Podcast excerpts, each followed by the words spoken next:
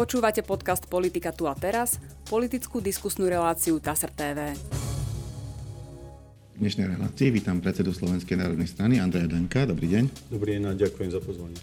Pán Danko, našou dnešnou témou bude hodnotenie prvých dvoch rokov vládnutia tejto vládnej koalície, respektíve už prvého roku vládnutia druhej vlády tohto volebného obdobia vlády pána premiéra Eduarda Hegera. Ja to začnem citátom, ktorý som položil už viacerým našim hostom a je to citát jeho hodnotenia týchto dvoch rokov.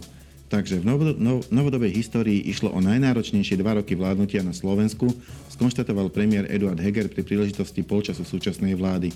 Poukázal na pandémiu, prípravu plánu obnovy, príjmanie krokov v očiste Slovenska od korupcie i na vojnu na Ukrajine. Hovorí o dvoch rokoch poctivého a náročného zápasu o charakter Slovenska. A citát. Práve ďalšie volebné obdobie bude kľúčové v tom, či sa vrátime späť k vláde korupcie a úpadku, alebo pôjdeme naďalej dopredu. E, uvádza TSR stanovisko premiéra Eduarda Hegera. E, vy ste práve v tom uhle pohľadu, že, že ste člen tej bývalej vlády, na ktorú on tam naráža a zároveň ste v tejto chvíli v opozičnej pozícii. E, to znamená, ako vnímate toto hodnotenie z tohto uhla pohľadu?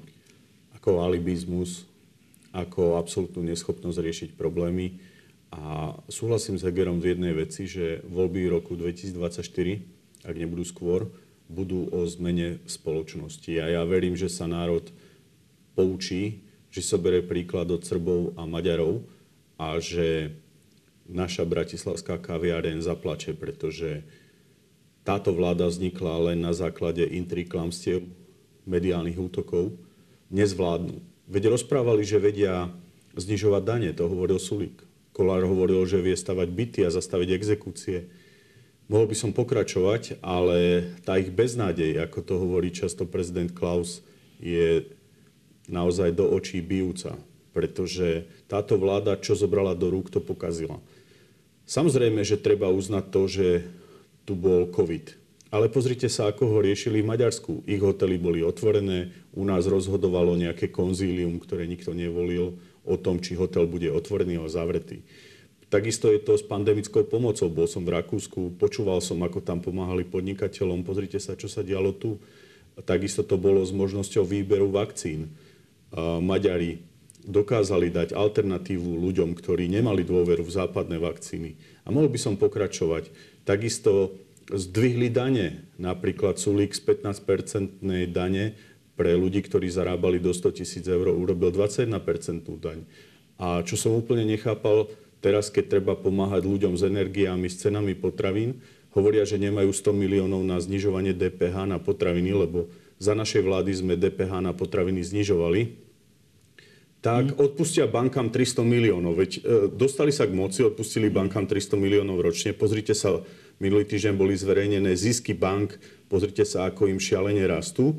A táto vláda len narieka. Nech prestanú stále s tou komunikáciou, že všetko bolo zlé. Mali plnú špajzu. Požičali si 12 miliard eur. My nevieme za dva roky, kde sú tieto peniaze. Nikdy v histórii sa Slovensko tak rapidne nezadlžilo ako za posledné dva roky. Takže nech sa pozrú do zrkadla a konečne začnú pracovať pre tento hm, národ. Ešte by som mal ale takú poznámku. E, dávate to do, také, do takého porovnania. My sme, ja neviem, znížili na niečo DPH, oni neznížili, ale dá sa to vôbec porovnávať? Vy ste boli práve v tom dobrom počasí, vy ste boli vláda, ktorej ekonomika rástla, to znamená, mohli ste si do, dovoliť robiť aj e, rôzne sociálne opatrenia alebo zvyšovať platy aj v školstve alebo, alebo v armáde, ako ste to robili vy. Je to úplne iné, keď sa zase dostanete do, do pandémie, ktorá, ktorá vám ekonomiku e, tlačí dole a nakoniec príde ešte vojna na Ukrajine. Sú to vôbec porovnateľné polohy? Oni majú proste objektívne problematickú situáciu. Vy ste mali práve tie pekné roky. No, oni majú pekné roky. Viete v čom? No to teda Z hľadiska ekonomiky. Pretože som vám povedal, že si požičali 12 miliard. Viete, aká je to suma 6 miliard eur na rok? My sme také voľné peniaze nemali. Samozrejme, majú ťažkú dobu. COVID. Samozrejme, sú tu iné veci, ako vojna na Ukrajine. Ale oni sú politické tragédie. Oni sa vždy na niečo vyhovárajú. Keď nie COVID, tak je to Ukrajina. Ale pozerajte sa na cenu napríklad pohných hmot v Maďarsku. Ako to, že Orbán dokáže uh, to mať nižšie o 30% Pozerajte sa na pomoc podnikateľom. A samozrejme, že nemôžete porovnávať obdobie Hegera s obdobím Radičovej alebo Fica s Mečiarom. Každá doba má svoje výzvy. Ale ja nepopieram, že my sme nemali výzvy ako COVID. Mali sme iné problémy. Mali sme tú vládu, ktorá bola vládou národného porozumenia. Urobili sme historický škrt nad konfliktmi Maďarov a Slovákov. Mali sme tu Fica, ktorý tu vládol predtým 4 roky sám a ťažko príjmal opatrenia, ktoré navrhovala napríklad SNS, kedy sme prišli s rekreačnými poukazmi, znižovaním daní a rôzne iné opatrenia. Ale bojovali sme. Ale dokedy chce Heger hovoriť, že má prázdnu špajzu a minie 12 miliard? Keď pôjdete uh, smerom na Malecky a pozrite sa na novú nemocnicu Bory, za 250 miliónov eur. Takých nemocníc sme mohli mať 40 štát po Slovensku. Povedzte mi jeden kilometr diálnic, ktorý naplánovali. Všetko, čo strihajú pásky v Bratislave, športovú halu na Pasienkoch, to rozbehla SNS, Dukla Banská Bystrica, športový areál SNS, Tatrianská polianka, hotelové zariadenia. Teraz Naď povie, že ide kúpiť transportéry, za ktoré sme my boli valcovaní. My sme ich kupovali takmer o milión lacnejšie, my sme boli tí zlí, tí najhorší, neviem aké veci. A dneska od tej istej firmy Naď kupuje o 100 miliónov drahšie a povie, že inflácia a neviem čo. Komunikačné systémy. Nech sa už pozrú do zrkadla. Ich neschopnosť, či Remišovej, ktorá nevie ani, aká je DPH na Slovensku, či Eda Hegera, veď ja som ho mal v parlamente, ja som s tým pracoval, chodil som ňou na služobné cesty, ja viem, kde je jeho mentálna úroveň a čoho je schopný. Zo dňa na deň sa stal premiérom, nebol na to pripravený, nevedel, čo ide riadiť nepoznali procesy pri riadení štátu, preto sú neschopní riešiť problémy. A ja nepoznám štát, ktorý si objedná súkromnú firmu na to, čo má riešiť on, tak ako to bola posledná kauza s pomocou na ukrajinskej hranici. Ale tam práve, tam, tam práve argumentujú tým, že dobre, e, poviete, čo sa vám podarilo. Podarili sa vám tie dankové poukazy rekreačné, nejak zvýšili ste platy v niektorých rezortoch, ale nepoviete, čo ste neurobili. A to znamená no. napríklad príprava štátnych hmotných rezerv na prípadné krízy. Štátne hmotné rezervy neboli pripravené ani na pandémiu a už vôbec nie na migračnú a ktoré, a ktoré štátne hmotné rezervy v Európe rátali s tým, že tu príde potreba nákupov testov. Hej, tak niečo kupoval Pellegrini, niečo kupoval Sulik. Však nech to kontroluje niekto iný. Ja to nebudem hodnotiť, ale e, žiaden štát nebol pripravený na konflikty alebo na riešenie krízy, ale Slovenská národná strana prezieravo zdvihla platy vojakom, investovala do infraštruktúry. Najprv sme boli bombardovaní za F-16, vysvetlovali sme, že chceme mať svoju letku, aby nás Američania nestrážili, aby sme mali svoje lietadlá zachované. Aj to bolo zlé. Proste čokoľvek sme urobili, bolo zlé. Ale keby neboli, spomenuli ste tie poukazy, tak by hotely krachovali my sme prezieravo veľa vecí nastavovali, napríklad športový fond. Dneska infraštruktúra v športe rastie len vďaka športovému fondu, ktorý urobila SNS. Napríklad športové kluby sa zachránili len preto, že dnes môžu byť športovci živnostníci. Za to sme boli tie skritizovaní. A ja nemám veštickú gulu, ja neviem, čo bude treba riešiť o 3, o 4, o 5 rokov. Ja len hovorím, že krízová situácia ukazuje, či človek je schopný analýzy, riešenie problémov, či vie nájsť naozaj skutočnú cestu, alebo len stále bude hovoriť, to nie ja. Keď prišiel Zurinda, stále hovoril to Mečiar. Fico hovoril to stále Radičová, Heger to bude hovoriť do smrti, že to stále Fico alebo Pelegrini. Ale ja hovorím, veď už konečne niečo ľuďom ukážte. Čo viete robiť? Čo viete postaviť? Niečo naplánujte, povedzte nám, kedy budú diálnice. Pretože tie peniaze majú. Pán redaktor, my sme nemali takú šancu. Ja keď som povedal, že si požičme 8 miliard, a aj v tejto diskusii pred voľbami, tak som bol zablázna. Povedal som, požičme si to ako Portugalci, postavme diálnice, sever a juh, komplet cestné spojenie. Dneska tých 12 miliard sme prejedli. Sme najviac zadlžujúci sa štát v Európe. Len vďaka neschopnosti tejto vlády. No, skúsim postaviť otázku ešte inak a potom sa už posunieme v debate. E, existujú nejaké, vôbec nejaké veci, ktoré spravila buď vláda Igora Matoviča alebo Eduarda Hegera, ktorý vy z uhla pohľadu Slovenskej národnej strany vnímate ako pozitívne? Urobili niečo dobré za dva roky alebo vôbec nič? No, začali najprv rušiť naše opatrenia. 13. 14. plat, čo znamenalo, že napríklad 500 eur viete dať zamestnancovi bez odvodov, bez daní. Zrušil to Sulik. Zdvihol živnostníkom dane na 21% s obratom nad 50 tisíc. A prišli s takým hurá systémom, že všetko, čo dal Danko, ružme. My sme urobili aj perfektný zákon o podnikových bytoch, ale to by som tu hovoril hodinu o odpisoch a o ďalších veciach. No nezrušili napríklad tie rekreačné, nechcem ich spomínať, nezrušili paušálne výdavky, ho, hoci hovorili, že idú robiť daňovú odvodovú reformu, lebo živnostníci podľa nich sú zlí a kradnú. Uh, tie veci, ktoré nezrušili, tie kvitujem. To, čo im nekvitujem, je napríklad, že zbytočne zrušili 13. dôchodok pre dôchodcov alebo zrušili náš automat na minimálne dôchodky. My sme nastavili minimálne dôchodky, mohli raz každý rok pre tých najchudobnejších dôchodcov a rástli v roku 2020 tak, že boli naviazané na minimálnu mzdu. To znamená, že my sme historicky o 50 eur mesačne dvihli dôchodcom e, dôchodky. A tak, ako som povedal, zrušili množstvo vecí, ktoré ľuďom pomáhali, ako obedy zadarmo. Takže chválim ich za to, čo nezrušili. čo nezrušili, haním ich za to, čo zrušili. A úplne som v šoku z toho, že nevedia nič, za čím by si stáli. No, ja to mám, hneď, ja to mám hneď napísané, rozvíjať. lebo lebo predsa len e, dali na stôl niečo, za čím si stoja, a to je plán obnovy. Ale Nakoniec bol, bol vysoko hodnotený aj v Európskej únii.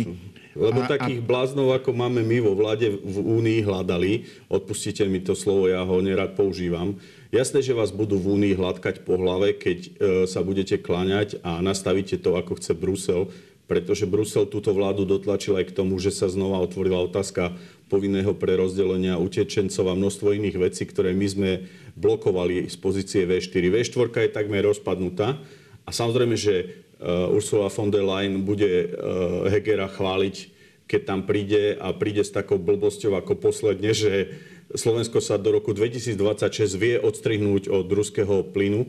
Ja by som sa spýtal Hegera, či sa vôbec rozprával s niekým, kto spracováva plyn alebo ropu v Slovnafte, pretože to je technicky nemožné.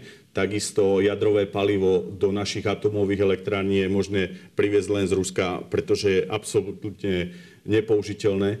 A to, to zase, no dobre, to je na, na inú diskusiu, Ale tak, lebo, lebo, to je celý, ich plán obnovy. Sa, sa, vie, sa vie prestavať. Každý štát dostal... Len, len to proste chce každý nejaké štát dostal. Každý štát dostal uh, systémovú pomoc od Európskej komisie na určité veci. Oni si nastavili svoj plán obnovy, ale ten slovenský plán obnovy absolútne e, nereflektuje na potrebu Slovenska. Je to e, premrhaná šanca a to, že ich chvália, to je len preto, že e, sú ústretoví k Bruselu tak, ako nikdy Slovensko nebolo. No, prešli už aj niektoré reformy. To, čo neprešlo, je, je re, reforma súdnej mapy, ale schválili sa národné parky, schválila sa reforma zdravotníctva, to cez parlament prešlo. A takisto a prešla ministrovi za reformy? Uh, tak, uh, to sú hlúposti, ktoré no. sme my zo SNS blokovali. Napríklad, prechod správy uh, národných parkov pod ministerstvo životného prostredia znamená absolútnu katastrofu pre hospodárenie štátnych lesov. Uh, poďalšie, hovoríte tu o reforme nemocníc. Viete, čo je reforma nemocníc? podľa toho, čo oni schválili, že sa budú v regiónoch rušiť nemocnice. Toto chcel Peter Pellegrini no, s Kalavskou. Ale to, to zabl- ale to je hlúposť nemôže byť v každom okrese pôrodnica. Oni to majú presne prerátané. Oni vám povedia, čo chcete počuť. Pán redaktor, reforma nemocníc je kalavskej nápad, ktorý podporoval Peter Pellegrini a znamená rušenie regionálnych nemocníc a výkonov. Neznamená amblok hneď zrušenie nemocnice v Revúce, ale znamená, že napríklad určitý typ úkonov chirurgických alebo interných sa bude robiť len centrálne. Znamená to absolútny hybrid žiaden štát nemá taký hybrid súkromného sektora a štátneho. Ja som vždy zastával jednu variantu. Nech máme centrálne štátne národné ústavy, potom máme krajské nemocnice, okresné nemocnice. Ja som povedal, že zlaté husákové nemocnice, ale toto, čo urobila táto vláda, je absolútne zapredanie zdravotníctva. Prečo sa nestáva štátna nemocnica v Bratislave? A mohol by som pokračovať. Čo sa týka reformy inej súdnej, to sú len sny pani Kolíkovej, ktorými argumentuje a tlačí na koaličných, pretože samozrejme ona dala do tej reformy nejaký návrh. A tá Európska únia už vám dnes nedá peniaze, keď ste si tam napísali, že zrušíte krajský súd, ja neviem, v Žiline alebo Trenčine. Ale to nemuselo byť. Keby slovenská vláda nepísala hlúposti do plánu obnovy, tak sme tie peniaze už dávno mohli mať, ale mohli tam byť skutočné reformy, ktoré Slovensko potrebuje. Uh, mám tu otázku, na ktorú asi bude na budúci týždeň odpovedať samotná vláda. A to je, balík kompenzačných opatrení za infláciu, respektíve za zdražovanie. Ono spustilo ju, spustilo ju asi už tá kríza spôsobená pandémiou, pretože zdražovanie sa rozbehlo už minulý rok a naberá na obrátkach. Ten, tento rok akceleruje aj v súvislosti s vojnou na Ukrajine a je pravdepodobné, že inflácia dosiahne rozmery, aké si to nepamätáme, respektíve pamätáme si ich veľmi, veľmi dávno naposledy. Tie opatrenia by mali byť e, prezentované na budúci týždeň.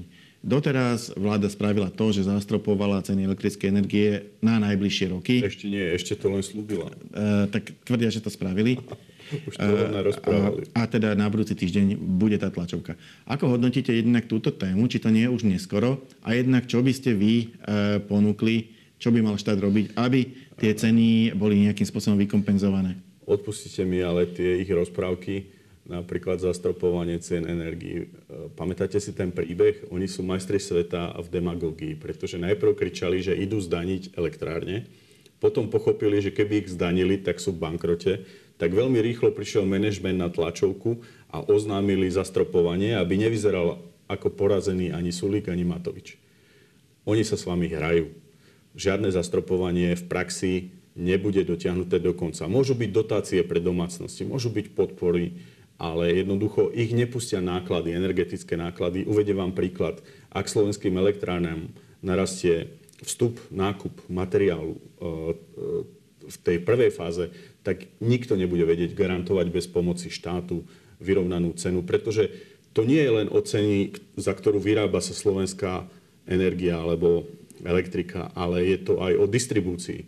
Štát mal kúpiť distribučné spoločnosti, to urobil Viktor Orbán a na tom som aj ja trval to sa nám nepodarilo a to by som napríklad urobil, že by som okamžite začal z pozície štátu kupovať naspäť energetické podniky.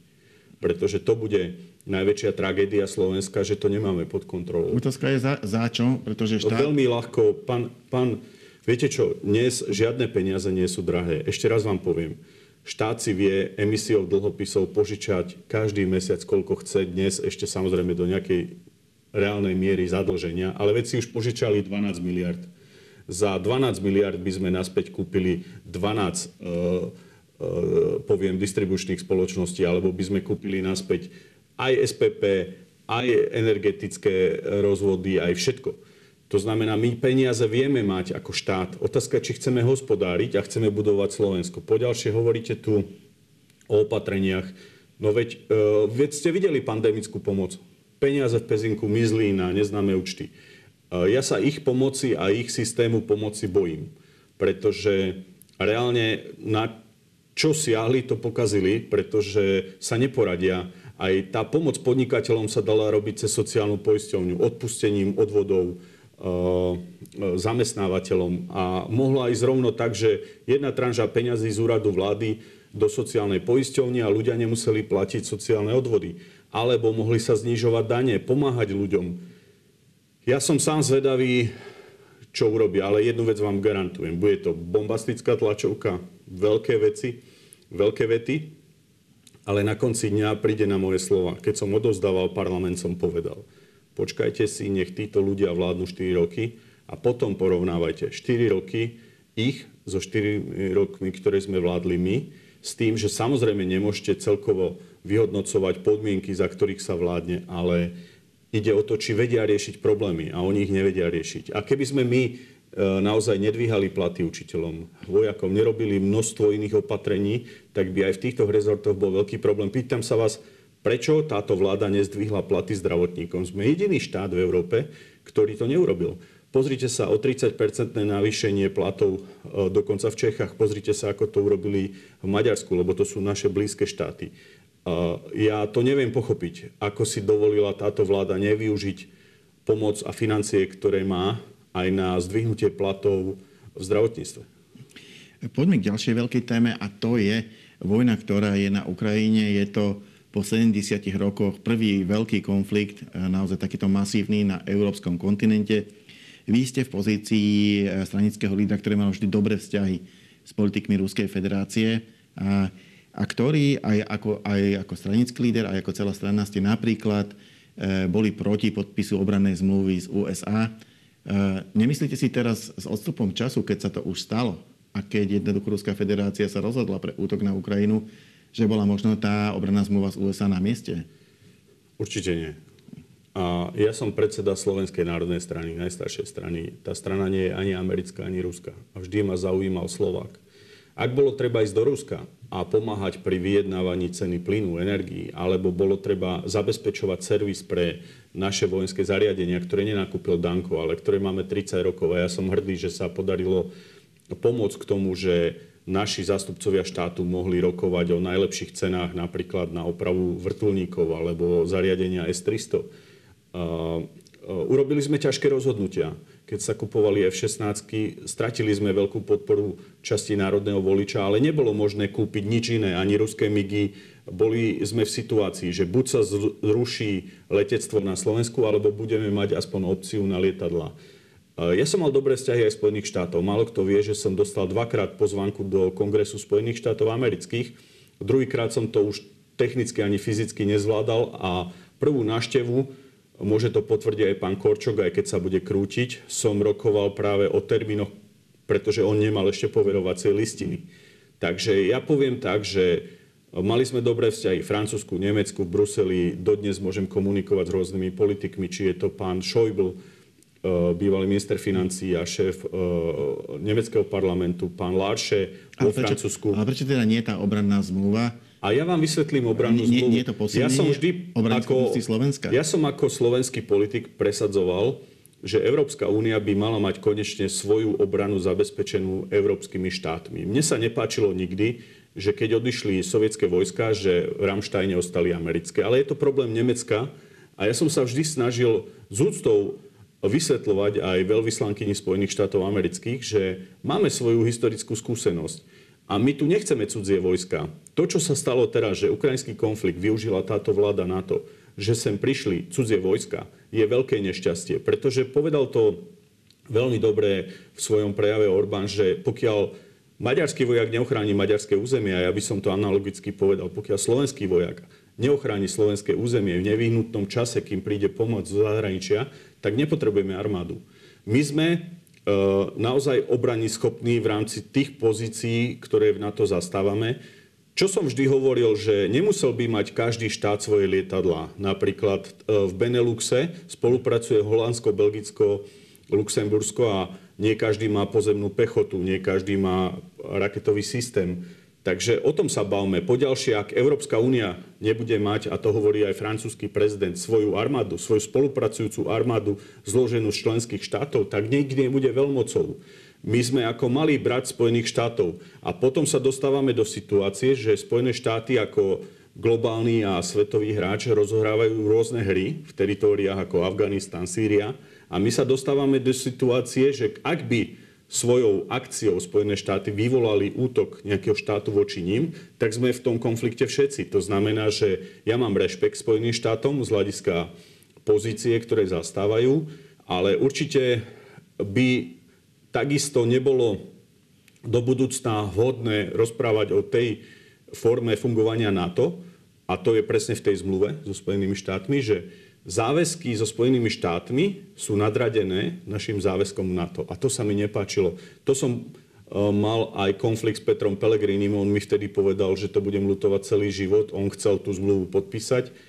A ja som mu vtedy jasne povedal, Peter, aj keby ma to malo stať krk, ja nechcem byť predseda Národnej rady, súčasť vládnej koalície, ktorá podpíše príchod amerických vojsk, akýchkoľvek vojsk na územie Slovenskej republiky. Hm, ako hodnotíte migračnú krízu? Tá súvisí e, s tou vojnou na Ukrajine. E, mala teraz Národná rada, ktorej Slovenská národná strana v tejto chvíli nie je, aj schôdzu e, Gromanovi Mikulcovi, či to zvláda, či to, či to nezvláda. V každom prípade je to téma, ktorá na Slovensku bola už aj po minulé roky. Bola to téma migračných kvót, vtedy aj Slovenská národná strana bola proti tomu, aby sme z Európskej únie na základe kvót preberali nejakých migrantov. V tejto chvíli ale sa snažíme pomôcť e, odidencom z Ukrajiny, ktoré k nám prichádzajú po tisícoch. Ako to vníma Slovenská národná strana? V prvom rade je treba povedať, že každý konflikt, ktorý je, treba odsúdiť. Ale netreba podliehať tomu mediálnemu tlaku. Ja žasnem, že niektorí Slováci sa správajú, ako keby Slovensko bolo vo vojne a žasnem už úplne nad tým, keď našich politikov využívajú veľkí hráči na to, že ich presvedčajú, aby sme dodávali MIGI alebo raketový systém na Ukrajinu. Samotná americká kongresmenka v jednom rozhovore teraz pre SME povedala, že oni nechcú priamo dodávať zbranie, ťažké zbranie, ťažké zbraňové systémy Ukrajine, lebo nechcú vstúpiť do tej vojny. A prečo potom hľadajú hlúpačikov ako e, našich ministrov, e, aby to urobili. Dokonca Poliaci to pochopili a povedali Američanom, že my vám dáme MIGI, ale dáme vám ich na Ramstein a vy ich odozdajte Ukrajincom. E, Slovensko sa zbytočne dostalo do pozície, kedy slúži iným záujmom, čo sa týka pomoci, iba bezcitný a zlý človek by povedal, že nepomáhajme tým ľuďom, ktorí sem prichádzajú z Ukrajiny z konfliktu. Ale aj tu rozlišujme, či sú to ľudia, ktorí žijú na Ukrajine ako obyvateľstvo, ktoré sú tam dlhodobo, alebo sú to aj utečenci, ktorí tam boli privezení, napríklad aj z Afganistanu, alebo sú to nejakí študenti, ktorí musia e, po príchode sem splniť nejaké podmienky, ale je otázka, či by sa niektorí nemali vrátiť do domovských štátov. Ale v prvom rade je jedno, akú má farbu pleti. Je jedno, aké je národnosti. Ak príde z Ukrajiny teraz, pomôžme. Ale nech sa táto pomoc nezneužíva. A nech je systémová. Ja nebudem ako, e, povedzme, keď to robil Igor Matovič a Remišova, teraz útočiť do Mikulca.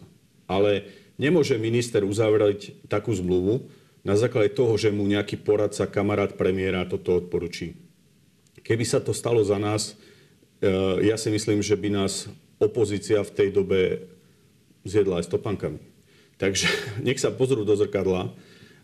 Ja som svoju politiku nezaložil na kriminalizácii. Mal som veľkú moc 4 roky. Pod sebou bezpečnostné zložky. Nech mi niekto povie, koho som dal odpočúvať, sledovať, alebo koho sme zavreli. My sme sa snažili vyvážene spoločnosť riadiť. Často sme boli pod palbou kritiky. Ale nech sa radšej ľudia niekedy zabavia. Ale nech sa neboja. Dnes sa v spoločnosti ľudia boja. Ale nikto nemôže povedať, že sme ľuďom ubližovali, že tu bol strach. A ešte raz hovorím, chápem COVID, chápem ich problémy, mám úctu k im rozhodnutiam, ale uznám aj ich schopnosti, len nech už niečo pre ľudí robia. Nech sa stále nevyhovárajú. A ukrajinská kríza opäť ukazuje, že keď vyberú riešenie, tak je to najhoršie. Oni sú ako majstri sveta v tom, že vedia vybrať to najhoršie riešenie. A toto je zlé riešenie, pretože uh, naozaj nechať tam dobrovoľníkov variť guláš, prísť tam ako premiér, ako Edo Heger a miešať tam guláš, ktorý nekúpil ani jeden zemiak do toho gulášu, tak nech sa hambi.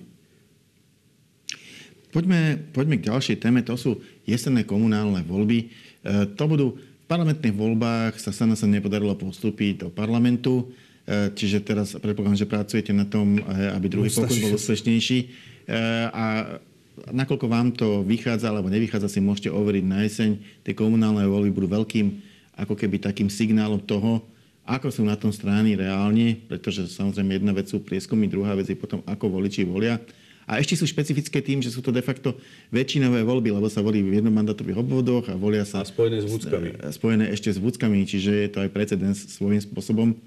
Uh, aká je tá koaličná stratégia SNS? Svojho času Robert Fico naznačoval, že by ste sa mali spojiť e, aj s Pelegrinim, ku ktorému ste inak dosť kritický, ako som si všimol, aj teda s ním a vytvoriť nejakú takú kostru E, kostru koalície, ktorá by išla často asi spolu v komunálnych voľbách. Je to reálne alebo realistické? Niekedy mám pocit, že my sme stále tí najhorší, ale pravda je opak. Ja som práve s Ficom rozprával a minulý rok po stretnutí so Siartom, ministrom maďarským, e, som e, vyhlásil takú vetu, že aby sa Pellegrini a Fico zo SNS zamysleli, či nevieme urobiť slovenský Fides. Mm. To znamená, že spojme sily, pretože táto kaviareň e, v Bratislave rozbije aj Pelegriniho, aj Fica, aj Danka. Ja som to zažil. SNS mal až 14%. A ja to vždy hovorím Petrovi Pelegrinimu, že čaká ťa ťažká cesta. Zažil som to aj v súťaži s Procházkom. Všetci hovorili, Procházko to dá a Danko je nikto. A dokázali sme to v roku 2016. Ja teraz hovorím po tých skúsenostiach, že lepšie je sa spojiť. A som rád, že si to Fico osvojil, ale problém je, a pýtajte sa Fica a Pelegrinio, keď tu budú, kedy naposledy spolu komunikovali. Kvôli ich súťaživosti nevieme uzavrieť ani referendum. Kvôli ich súťaživosti sa nevieme dostať tomu, či teraz má by byť jedna otázka, tri a opäť. SNS nie je v pozícii, aby my sme dnes diktovali, aby sme rozdávali karty. Čo sa týka komunálu, poviem vám, prešiel som každý kraj. Všade počúvam, najväčšia koalícia v regiónoch vzniká so Smerom, niekde sa pridáva hlas. Prekvapený som, že hlas nemá regionálne štruktúry teda nie všade, aby som bol spravodlivý. Čo sa týka kritiky, viete, Peter Pellegrini často hovorí o svojej vláde. On nemal žiadnu vládu. To bola vláda za účasti Bugára, Fica a Danka. A premiér bol, lebo Fico chcel.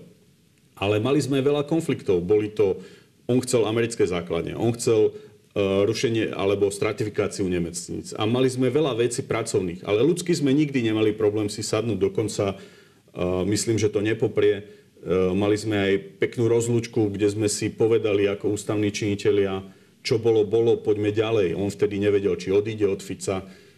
Ja som doplatil v politike SNS na to, že sme stáli pri smere. Že sme veľa vecí akceptovali a že sme veľa vecí to vyzeralo na vonok, ako keby tolerovali, ale je otázka, či sme mali súhlasiť s tou druhou vládou. Ale keď Fico ponúkol za to, že Pelegrín, keď bude premiér, že schvália nám zníženie DPH, rekreačné poukazy, lebo tak e, sa politicky obchoduje, tak som si povedal, že dobre, aspoň niečo pre ľudí urobíme. Na ulici tu stojí Sulík Matovič Kolár. Možno si pamätáte to moje video, že zavrite si oči a predstavte si Kolár, predseda parlamentu, Matovič, neviem, minister čoho. A mne sa to vtedy splnilo. Takže ja to poviem tak. Na Slovensku bude nutná spolupráca politických stran. Počúvam aj od Fica, aj od Pelegriniho, že nie sú stotožnení absolútne z LSNS a pri republike už to povedala jasne aj Beňová, že ak Smer bude robiť s republikou, tak ona odíde zo Smeru, takých ľudí je X. A takisto, takisto Pelegrini jasne povedal, že nevie o tom, že by niekto rokoval. Takže sú tu tri strany. Ja som rád, že znova sa hýbem okolo 4%, pretože to je 100 tisíc ľudí. Namudrovanie z hľadiska rozdávania pozícií nie je priestor. Ja hovorím dnes o programe strany, o tom, čo sme urobili. Verím, že sa ľudia k nám vrátia, že získame podporu a volič si bude vyberať, náš volič, medzi Ficom, Pelegrinim a Dankom. A ja chcem, aby aj SNS mala svojich relevantných e, nad 5% aby sme opäť vedeli vyvážovať politiku aj Fica, aj Pelegriniho, pretože si myslím, že keď vládol smer sám, tak to nebolo dobré a nebolo to dobré pre spoločnosť, ale ani pre Fica s Pelegrinim. Ďakujem pekne, to bola posledná otázka, posledná odpoveď našej dnešnej debaty. Ja za ňu ďakujem predsedovi Slovenskej národnej strany Andrejovi Dankovi. Ja ďakujem pekne a prajem všetko dobré.